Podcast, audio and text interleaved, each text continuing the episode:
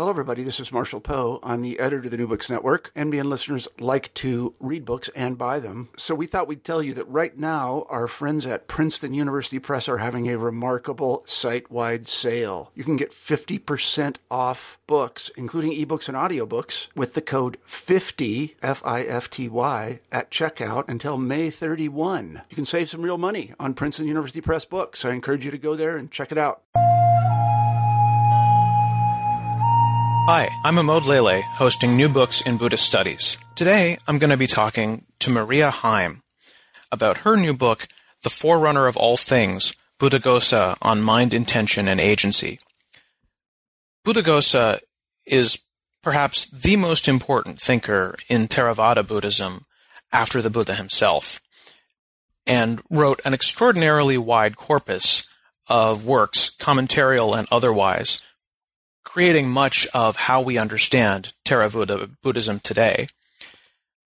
Maria Heim is one of the first to actually examine Buddhaghosa's work as a whole, looking at that vast corpus of work and teasing out its themes, focusing in particular in this book on the themes of mind and intention and agency in a way that I think challenges many Western understandings of moral psychology because in the West, we tend to focus on choice and decision as the units of ethics.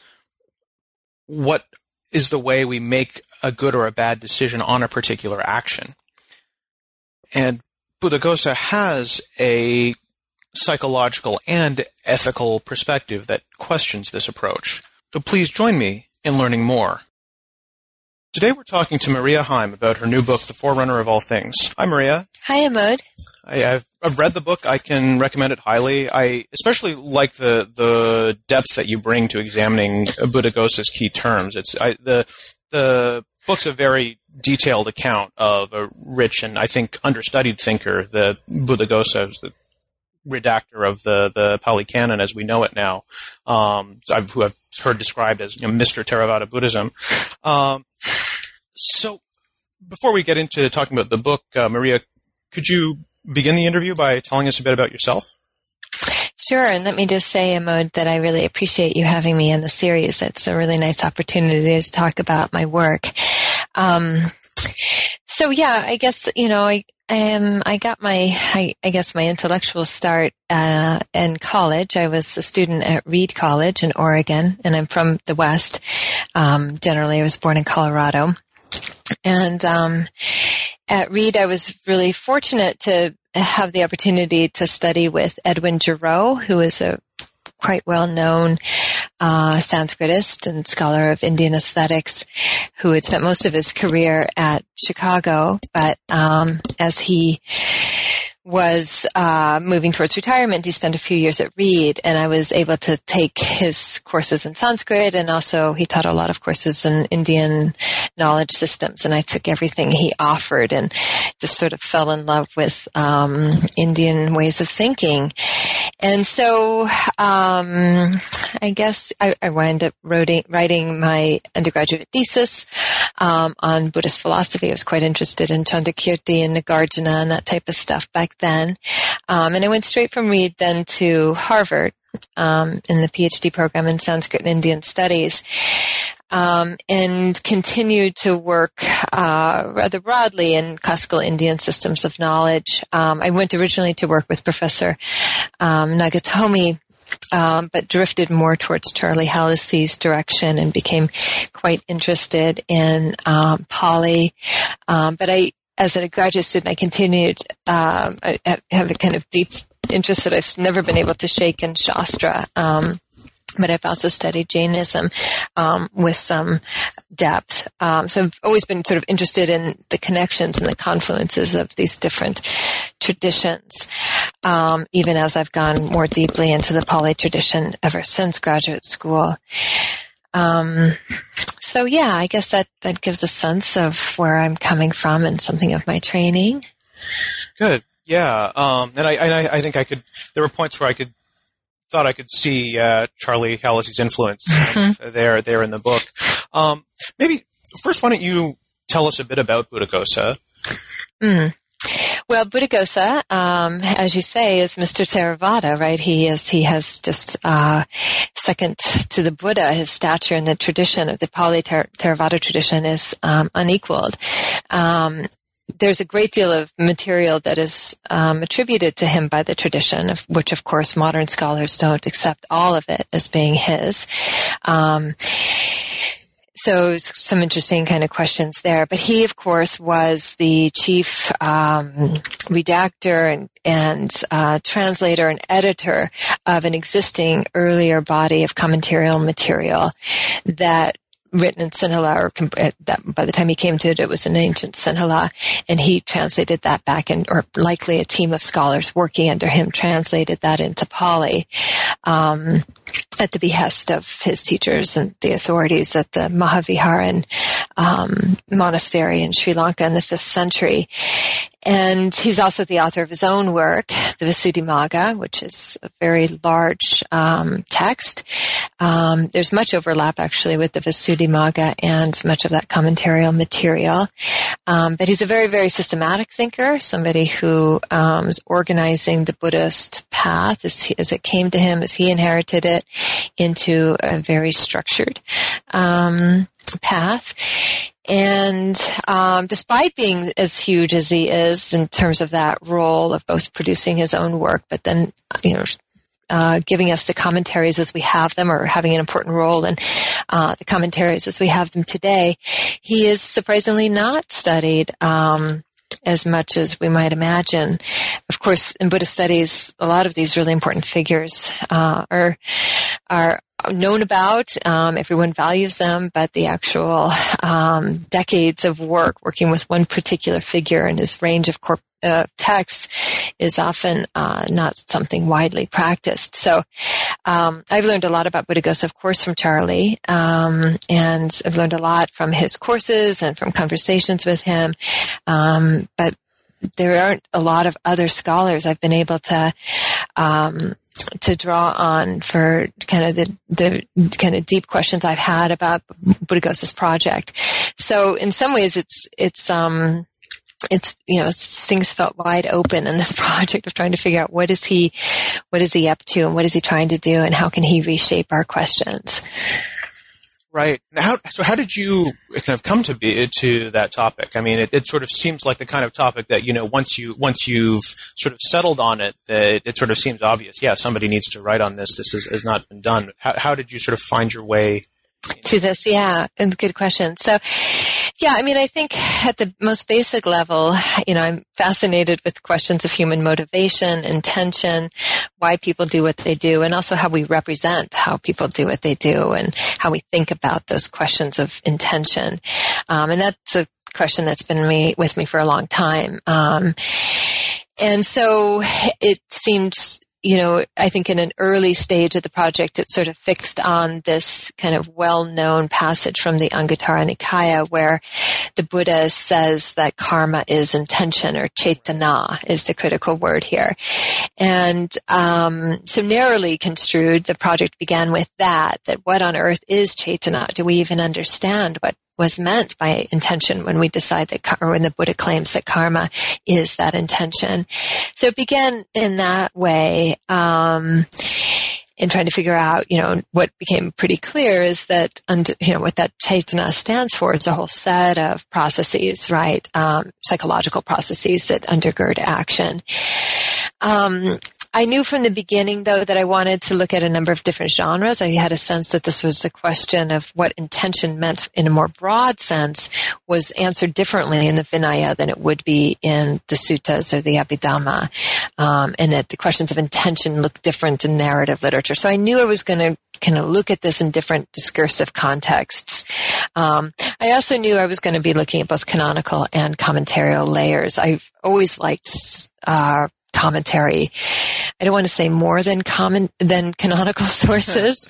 um, that seems, you know, but but I really, I, I really enjoy the depth and the psychological intricacy of Pali commentaries. Um, so I knew that it was going to have both of those layers, and it was only gradually that Buddhaghosa came to really occupy central stage in the way that he does in the book. Mm. Um, and that's for a couple of reasons. One is that just because of this very complex and intricate uh, psychological nuance that the commentarial sources sort of bring to the questions I was asking.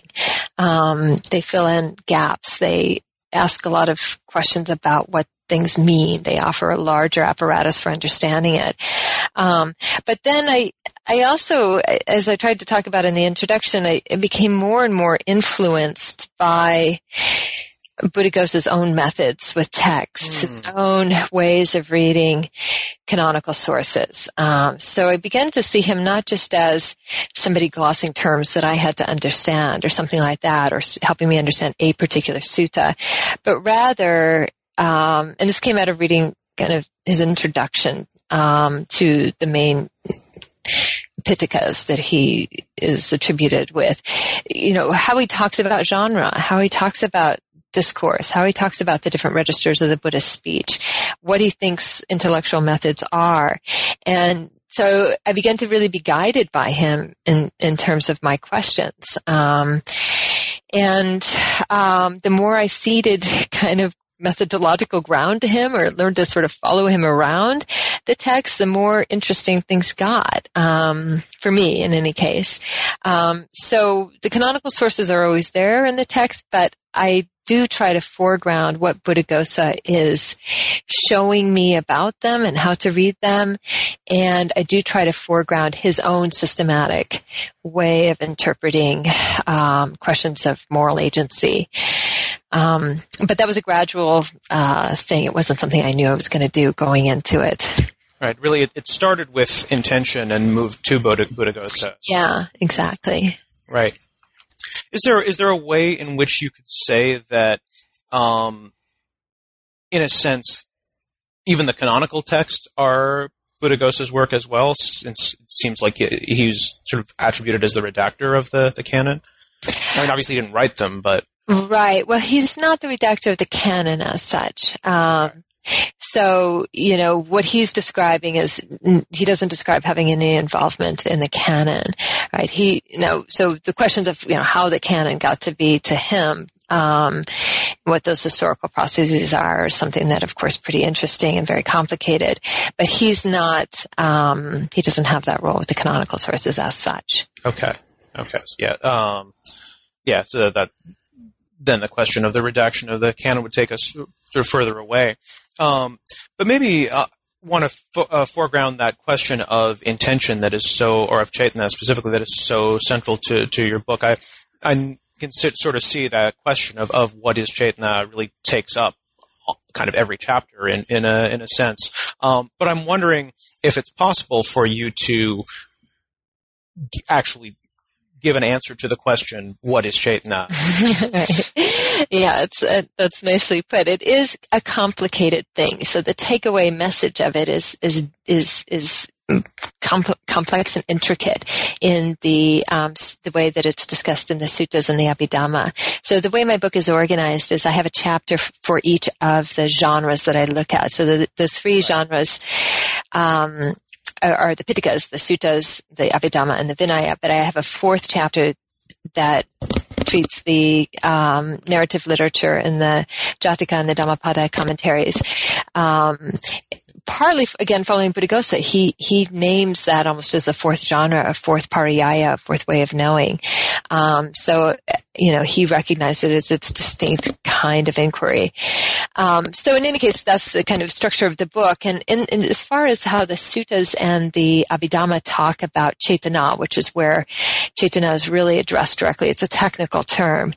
Um, they see it as one within the larger Abhidhamma structure, a um, or at least the Sutta commentaries and the Abhidhamma commentaries as a one of the very rudimentary processes that's present in every conscious moment that is putting together and constructing our experience. So in terms of the factors or the phenomena or the dhammas or the cetasikas that comprise our experience, um, in the Abhidhamma system, Cetana is one of five that are always present. And the way that Buddhaghosa talks about Cetana's function is that it's, it is the constructive um, activity, the part of our psychology that puts together other um, Cetana, uh, other Cetasikas, other Dhammas, other mental phenomena, galvanizes them to their work and produces karma, produces action. So it's a technical, complicated answer. Um, eh, you know, it's not what it isn't. Is it's not the sovereign will, right? It's right. not a decision or a choice or the process of rational deliberation. It's not an executive function in this. Um, it's a rudimentary or elementary function of organizing and exerting other phenomena, momentary phenomena in our experience to construct the world of experience, which is in fact karma, the construction of action. Um, it's talked a lot about in terms of the sankharas. Right in these sources so that sankhara, um, the volitional formations or the constructions that comprise one of the five aggregates or one of the links of the 12-fold links of dependent origination, which is a very crucial idea. That too is the constructed processes of um, temperament, motivation, disposition, um, that are, is producing our experience every moment. Um, what's key in it, I think, is that both Cetana and Sankharas are themselves highly conditioned, right, by the processes of mind, by previous karma, even as they are the dynamic, constructive qualities of action, right? So something I get at in the book by referring to patiency, our experience of our moral agency is is being um, shaped by previous causes and conditions. Um, but also ag- it's agentive. But it's also agentive at the same time in terms of being sort of constructing, right, present and future experience. So both of those are present. Sorry, Amod, I cut you off there. Oh no, I, I was basically wanting to say how I found the the term patiency really interesting because you know when you think about it, the the terms that we the, the the opposites that we have for terms like action and agency in English are are they, have kind of, they kind of do other work. You know, if, if we right, go back yeah. to Latin roots, like it's hard. It would be hard to say that passion is the opposite of action, or that patience is the opposite of of agency. Um, you know, or, or, passivity or something like yeah, that. Yeah, yeah, passive is the opposite. Exactly. That that those those all have their own connotations that are not um, necessarily really um, opposed to agency in in the kind of grammatical way that that the the terms agents agency and patiency would be.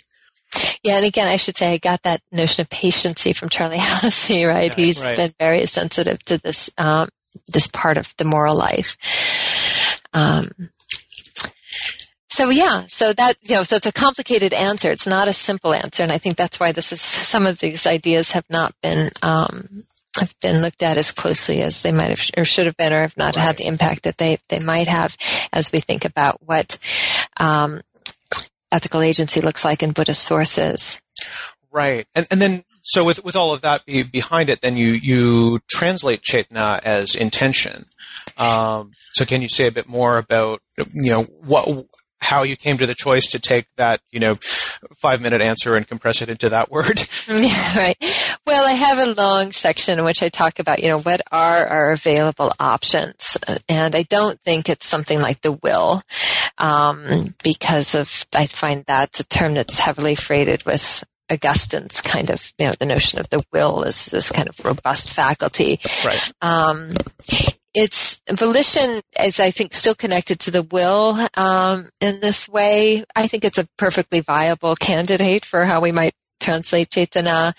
Um, but I think intention worked well for me in the sense that, for a couple of reasons. One, um, it you know intention is um, always connected with an action, right? In a way that say motivation doesn't connect. You know, you can have the motivation for um, for you know motivation can be a desire for something, but the, it's not the same thing that the action is. So there's a kind of very close link to intention and, and action that I think is also there in the Pali with, with Cetana and Kamma.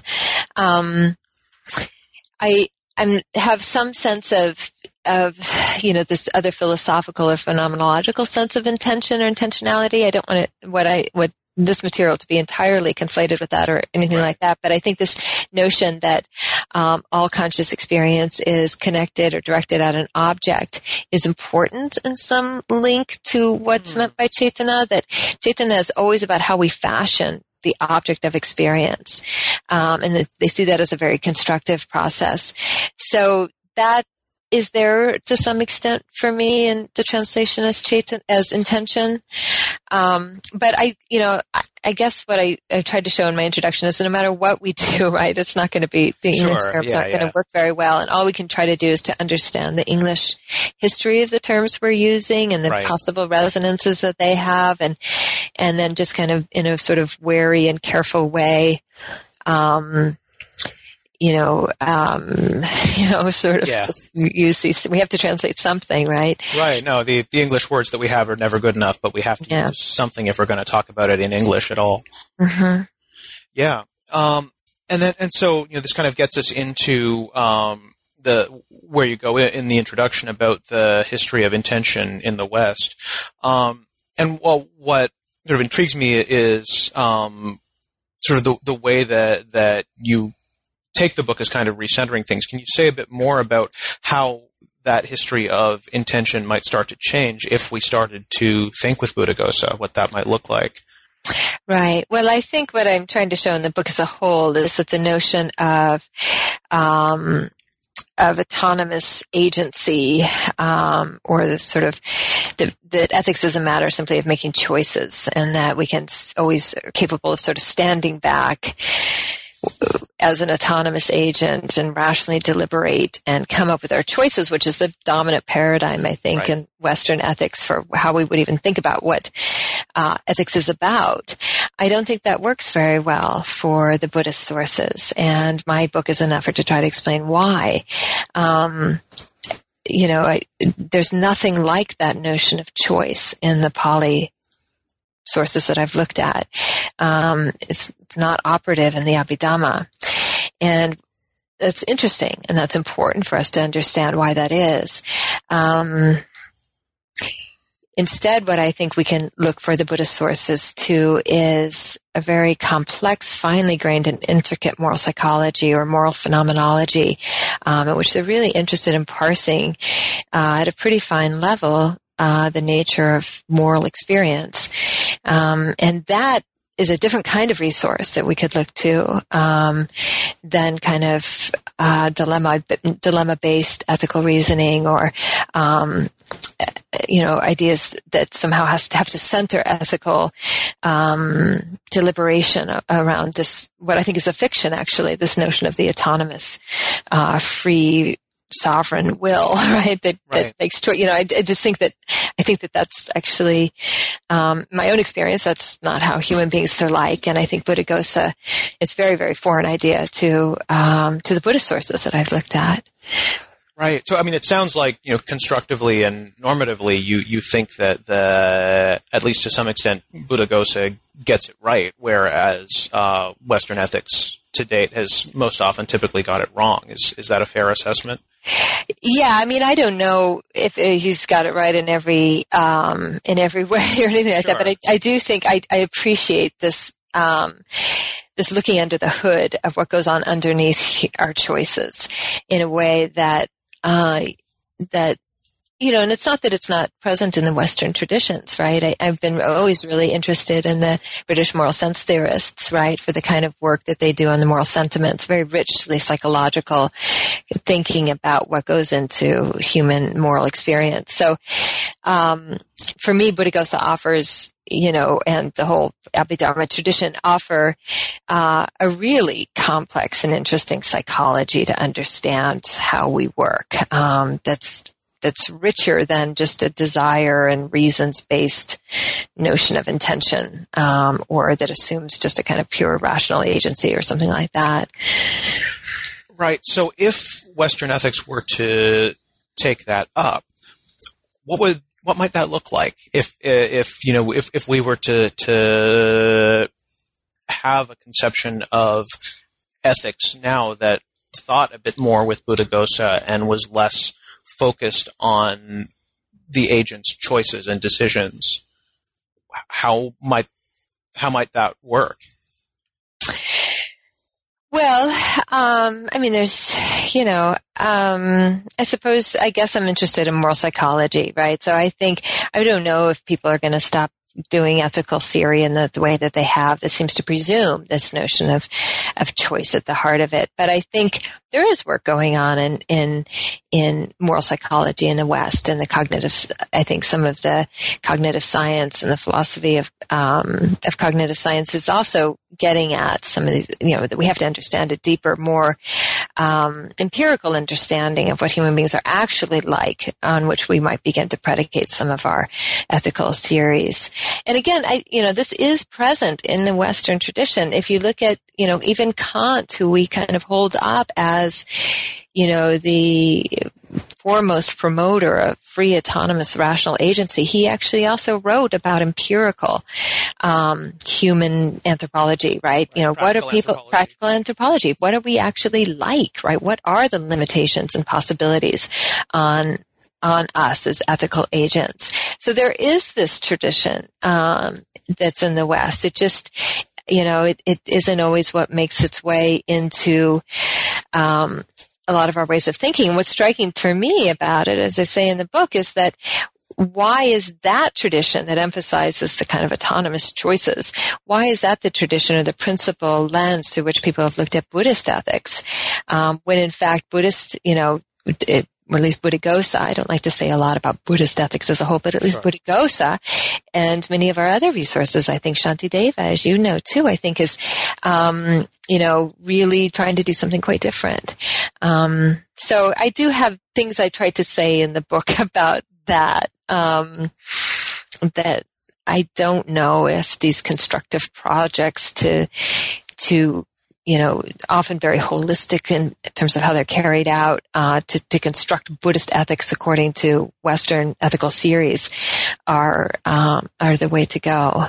Right. I mean, does that maybe speak a bit to uh, that controversial claim of Damien Keown's that there's no such thing as Buddhist ethics? Um, you know, that have you have you have you seen the the articles where he where he sort of said that recent, recently that that he describes Buddhism as, as morality without ethics because it doesn't he he find he doesn't find any sort of systematic ethical reasoning. Um, I, yeah, I, I haven't read his recent work, but I mean, he was somebody who, at an earlier stage of his career, was quite keen to describe in a holistic way Buddhist Buddhist ethics as, you know, as a kind of whole system as virtue ethics. Um, you know, and so I, virtue theory, right? So I, you know, I don't know that. Um, so it's, you know, it sounds like he's changed his thinking on some of that. But um, I mean, I you know, just uh, of course, it all just depends on how you're defining ethics. If you exactly. include moral psychology and the study of emotions and the study of motivations and the study of uh, kinds of things that my book's interested in, well, if you can count that in, in your definition of what ethics, the concerns of ethics might be, it's all over the place. But we have to go in with somewhat different questions. And for me, the way to deal with it was to actually allow Buddhaghosa to shape my questions and his systems and his paradigms ground up to shape what I'm interested, what, what I wanted to look at and how to think about this. Um, rather than bringing a Western theory to the Buddhist sources and make them speak to it. Um, so, you know, I think, you know, that's at least one kind of way forward. Yeah. Um, and so I guess you know, just trying to sort of think through, you know, if we were going to teach uh, uh, an ethics 101 course that was, you know, framed around Buddhaghosa's questions, um, rather rather than around you know Rawls's or or Judith Jarvis Thomson's or whatever. Um, you know what what might that look like, especially if it was to a, an audience of you know modern secular-ish students? Sure. Well, um, you know, again, I think um, it has to be shaped by the genres of the texts that we have, and we have to study genre and reading practices more carefully than we often do. Um, you know, what I think narrative literature is a very useful resource for thinking about deep philosophical questions about morality and agency, right? As I've tried to do a little bit in my chapter. The Vinaya is a, you know, somewhat unique and interesting way of approaching moral questions. Um, you know, Abhidhamma is not studied that much even by graduate students in American Buddhist studies programs, but Abhidhamma is really for the at least for the Theravada tradition is uh, really at the core of what you would have to understand before you could responsibly do Buddhist studies or understand Buddhism.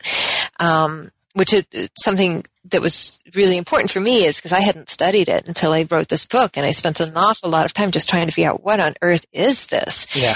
How to understand it. And it's not, I don't think it's widely taught um, in our institutions, but everything changes after you've studied Abhidhamma systematically. Um, how, how would you say it changes? Uh, well, according to the according to Buddhaghosa, and I think it's also in the Milinda Panha that, that you should. They always say you should study Abhidhamma first because after you've studied Abhidhamma, you have an answer to every question, mm. which I think is is an interesting claim. But it what it gives you is structures um, in which you can locate questions of doctrine, you can locate all sorts of things, right, and produce answers. Now, those answers often look kind of dry and uninteresting, but on reading Abhidhamma with Buddhaghosa, what you see is the, what the Abhidhamma is is just a series of methods. It's a series of analytical methods all the way down mm. that give you the tools to analyze and dismantle and recategorize experience and all of its dynamic, complex interactions. So if ethics was about, let's try to figure out what our experience is and what it could be capable of, then Abhidhamma would provide a tool, one kind of tool, to do that kind of analysis and do that kind of careful searching through what human beings, what, what goes on with us psychologically. So, you know, again, that's just a, a ground up different way of doing things. But um, I think those are the type of resources that if one wanted to teach such a class, one would one could draw on. So I mean, I'm just sort of trying to, to envision, you know, uh, uh, an 18 year old woman coming into a uh, uh, an, an, ethics class with no prior hmm. background in, in Buddhism, and you know, not necessarily even actually reading Abhidhamma texts. That would probably be pretty ambitious, but um, but you know, having having a course that would that would lead them through that would lead her through thinking uh thinking analyzing experience in that way. You know, wondering, you know, what what kind, you know, what kinds of conclusions might she come to if she took that seriously? What, um, how might she be different after that class is over? Um, well, I do think that these are different methods that, like any intellectual method that we train our students in, create certain kinds of critical skills. Um, learning how to function in the worlds of Abhidhamma is a certain kind of critical exercise. Um, whether that has a great deal of relevance for the modern world, I don't know. Um, I do think learning how to read narratives is um, in complicated ways is something a lot of us are doing in all of our classes anyways narratives have great philosophical potential um, in terms of making questions of of how to live very um, rich and complicated um, I think narratives also, as I talk about in the book, they also work on us, right? They create certain kinds of sensitivities. Um, that I like, I teach that type of stuff in my classes a lot. I like to see what happens with 18 year olds who are grappling with challenging stories and the time frames that they suggest and, um, and the kinds of, um, um, just sort of complicated human beings that narratives often give us access to. Um, so, you know, and I think um, another important thing that we want our students to understand is how institutions work, how traditions, how culture works on us as moral agents, as um, as people always working within a setting. And you could say the monastic rules, if you understand how that works, right? Um, what they say about what they do, how they inflect and influence and shape people even prior to moral decisions. um, is a kind of knowledge we should have as young, our, teach our young people, right? How do institutions, the Vinaya is just one institution. There are other institutions that are acting on us all the time. How do we develop the questions to, and the, the, the, ways of even seeing how those things in, influence us? So these are not, you know, I don't know if we want to call that ethics, right? Maybe not. I, I, I think I have a pretty wide idea of what ethics might be. Um, questions about how to live very broadly and how to ask those questions well. But I think, you know, we have, if you want to do something like that with Buddhism, we have to deal with the sources that we have, right? right. Um, and what they can teach us about them and how they might need to give us entirely new critical skills that we don't have. I mean, that's one of the reasons why we might want to go to Buddhist sources is not just to see our own methods reflected back at us, or our own theoretical systems reflected back at us, but rather to learn totally different ones or ones that um, they can shape, reshape our thinking at, at, a, at, a, at a more fundamental level. So, yeah, I mean, I guess that I would begin to try to formulate an answer sort of like that if, right. if I were to be thinking of um, what sort of Buddhist contributions or Buddhaghosa's contributions might be to to ethics. Right. I mean, it sounds like in, in a sense the contributions could probably go well beyond ethics or you know, anything we think about as, as ethics. I mean, I, I notice, I, to take it back to the, the book, I, I notice in, in the intro when you're talking about the history of intention, again, there, there's um, you go into kind of legal theories of intention and psychological theories of intention, you know, that, that this sort of interdisciplinary approach to it. Um, and I, I, wonder if you think, excuse me, I wonder if you think there might be any um, implications of considering Buddhaghosa's thought on intention in, in those kinds of realms uh, of love law or psychology or other things that are not considered traditionally part of ethics in the West. Sure. Um, yeah, I mean, I don't know have much more to say about that other than what I suggested in the the chapter on the Vinaya and then the chapter on the narrative stuff. I do see, um, you know, the Vinaya is a kind of legalistic realm of, of thinking, um, and uh, you know, it's it's trying to get at really complicated questions sometimes of consent, of intention, of motivation, um, in ways that are really pretty layered and thoughtful. Um, I don't know if they, that would help, you know, a legal scholar in some other domain, but as a kind of sophisticated legalistic reasoning, I think the Vinaya offers that. Um, you know, some of the stuff on the sexual stuff that's in the Vinaya is really interesting in terms of how they're trying to configure consent. And this is a, obviously a really important and urgent question for our own context. Sure. Um, so, you know, I, I, I do think that the questions they were grappling with and the modes that they were grappling in are, are, instructive for us in terms of thinking with subtlety about those sorts of things. Um, in terms of the, the narrative chapter, I'm really interested in the kind of the social questions of how people represent other people's intentions. Right. So the narrative question, the narrative chapter was a way I was trying to get at that. Right. For what purposes and by whom are people's intentions represented in the ways that they are? So in the narrative chapter, I was really interested in how even deciding what an action is or what an intention is is selecting out from a field of experience uh, something based on a particular perspective and a particular agenda. Um, even naming what goes on in it in an action is already constructed by the narrative setting in which it, it happens.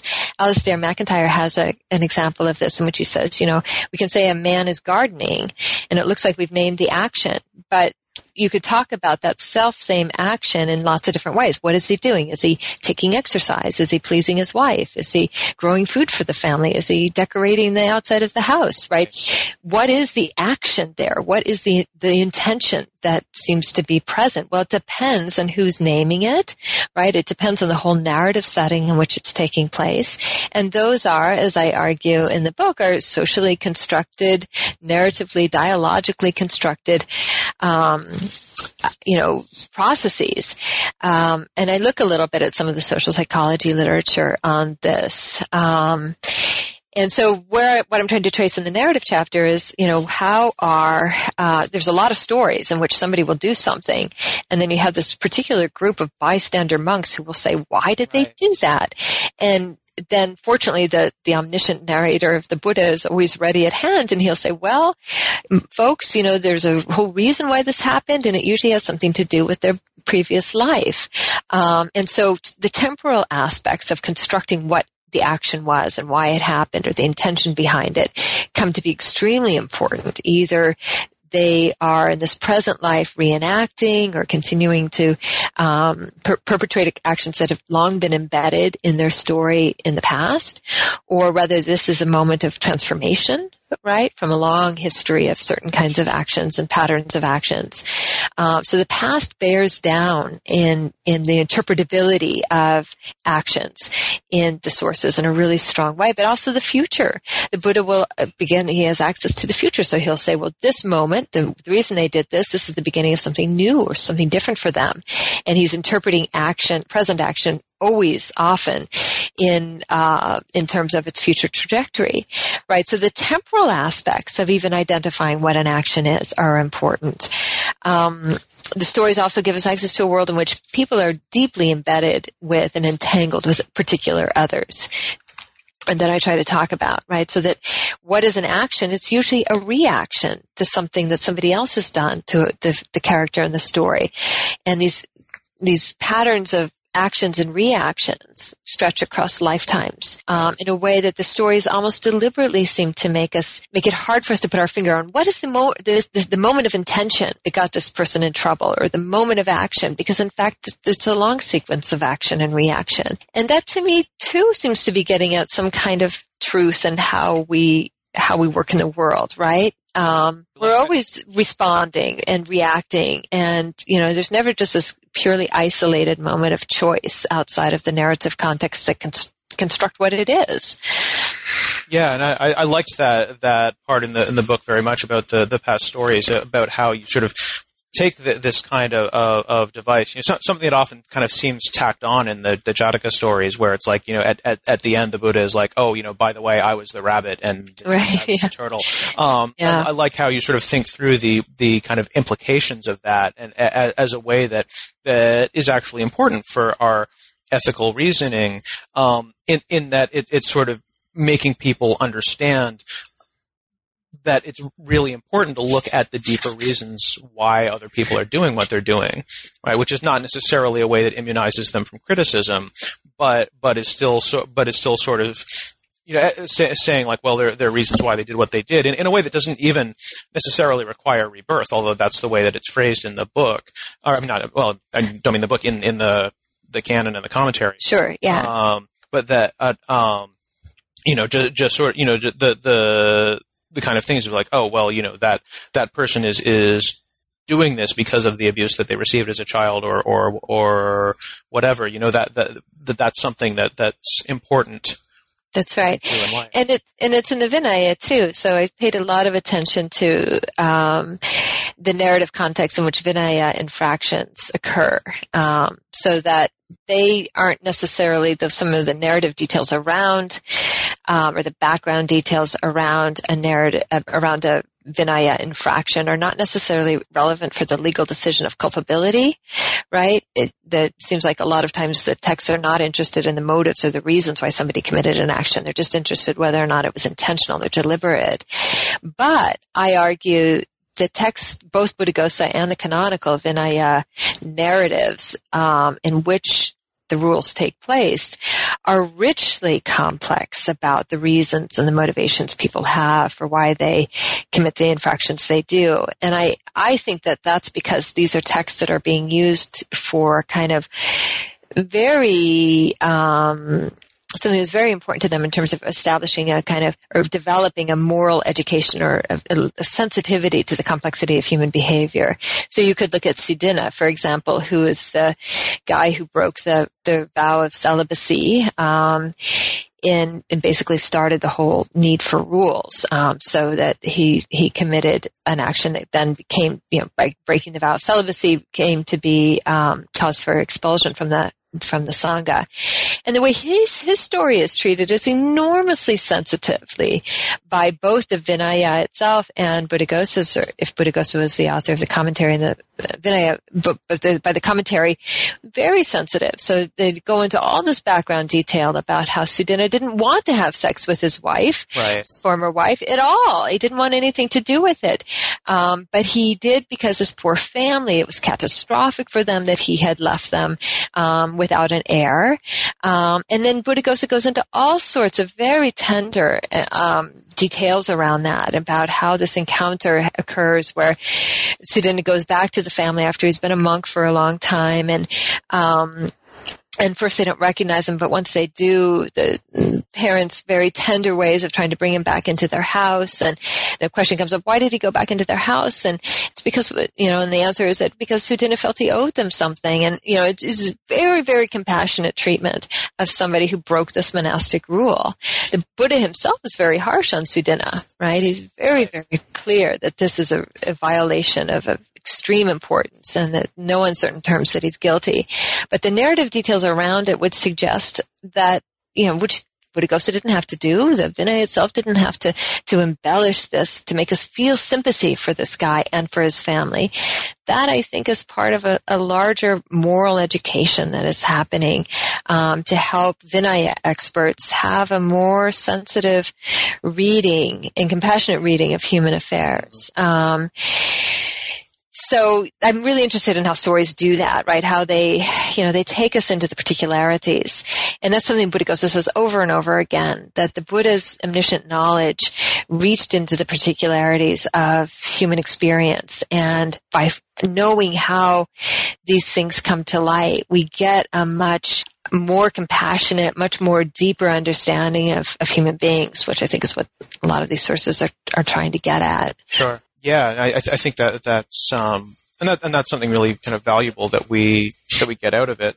Um, then maybe turning in a in a slightly different direction. Um, one of the, the themes that I, I noticed that comes up that where where I think you're um, you know critical of some of the literature on Buddhist ethics again that you're in, in dialogue with is this point that that uh, Buddhaghosa's injunctions on action um, when he's giving kind of concrete guidance on what to do are really more about what not to do. Right? That, mm-hmm. that they're phrased very much negatively, um, and it, that, that almost seems to get you to endorsing um, what Keown calls the the transcendency thesis that the the arahat is is beyond good and bad karma.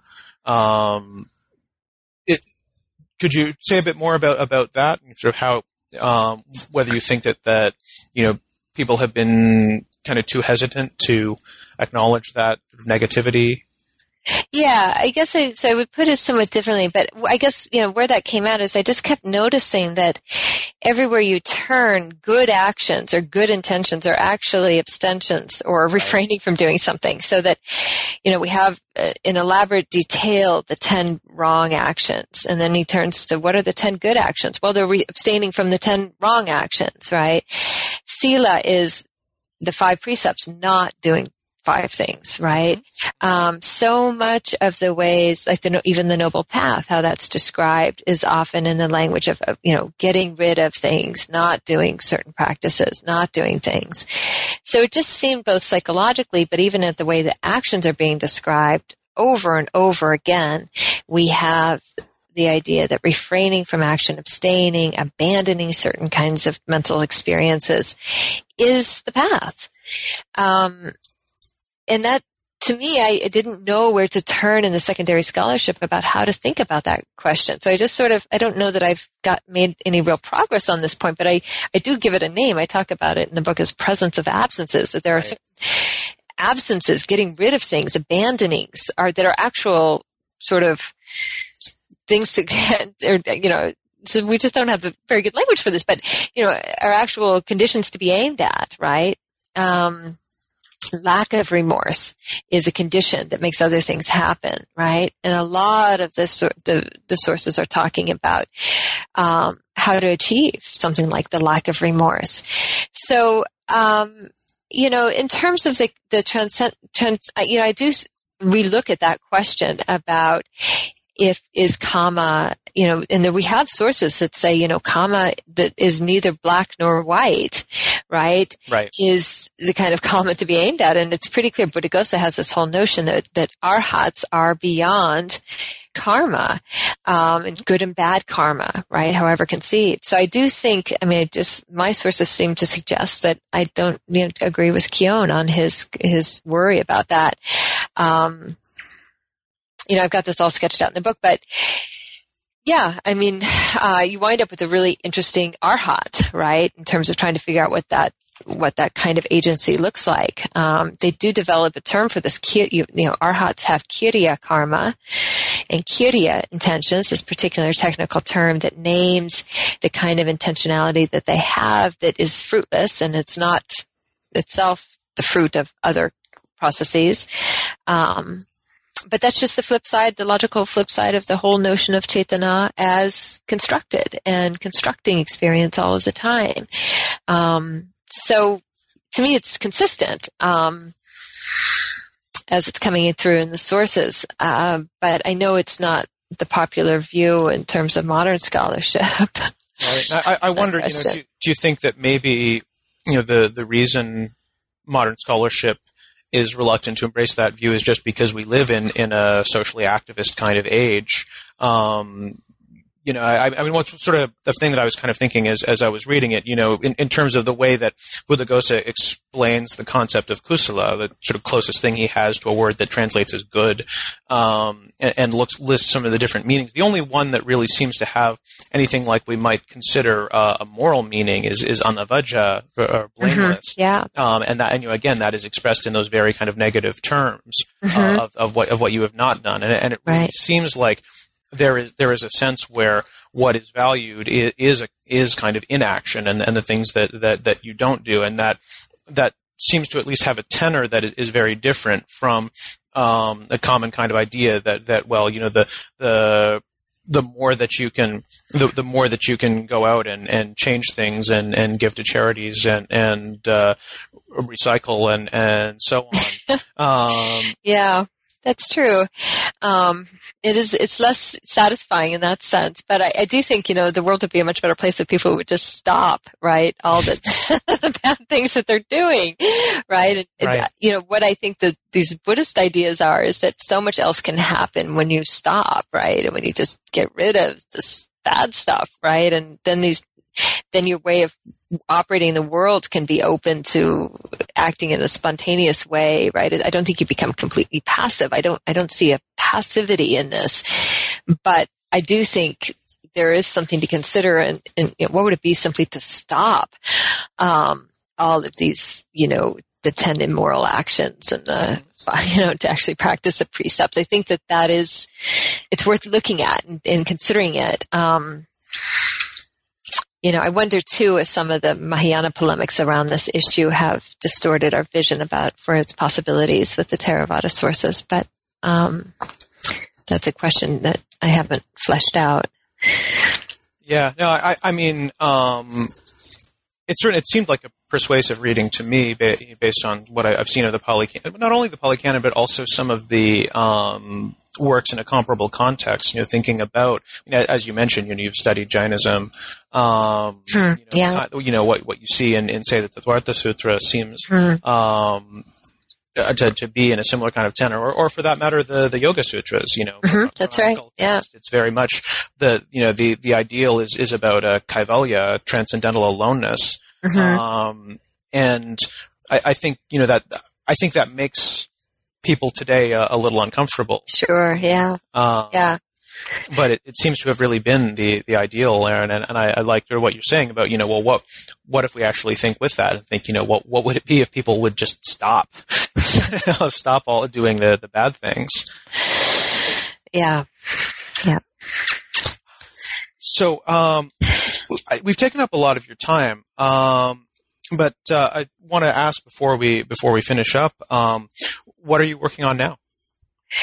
Um, okay, yeah, I've I've tried to move on from the Forerunner, right? Mm-hmm. Get involved in some different projects. I'm actually working on two books simultaneously, which I don't particularly recommend, but it just sort of happened that way. right. um, The first is something I've been planning to do even before I finished Forerunner, which was to work on emotions.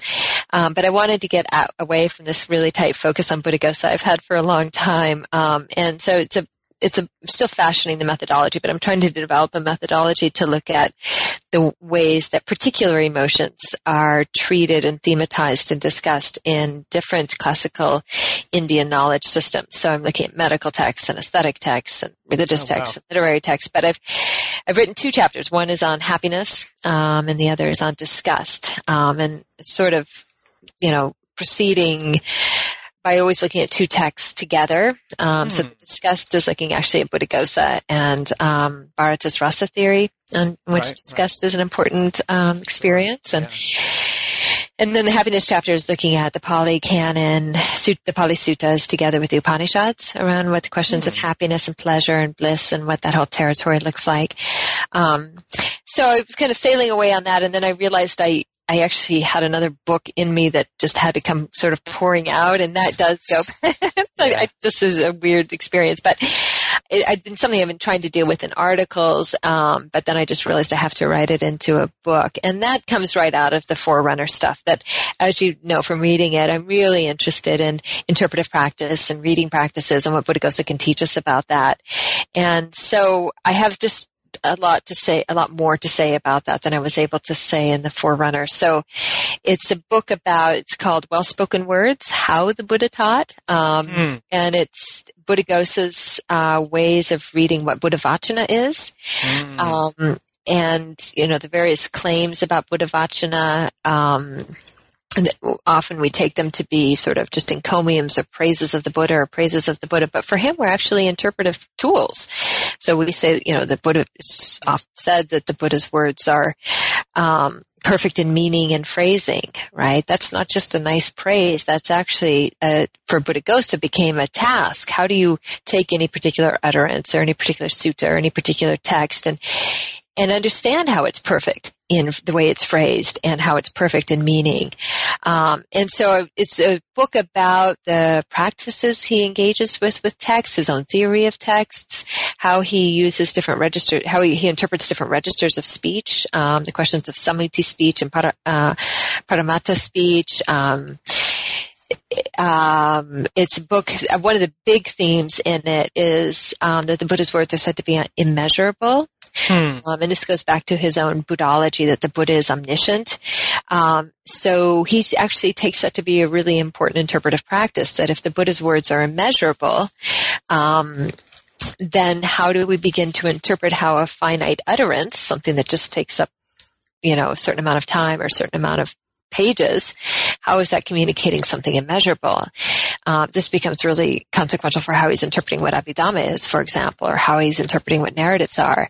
So I just discovered I had a huge amount to say on yeah. these points, and it was just going to take a whole other book to do it. But it's it's coming very quickly, and um, I hope it will be a kind of contribution to thinking about questions of hermeneutics, questions of interpretation, but also continuing this um, this investigation of Buddhaghosa that, that I seem to have karmically wound up with. right.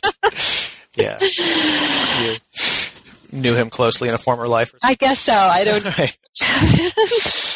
uh, know, that, that, those both sound like great projects. I look forward to, to seeing what, what happens on each of them.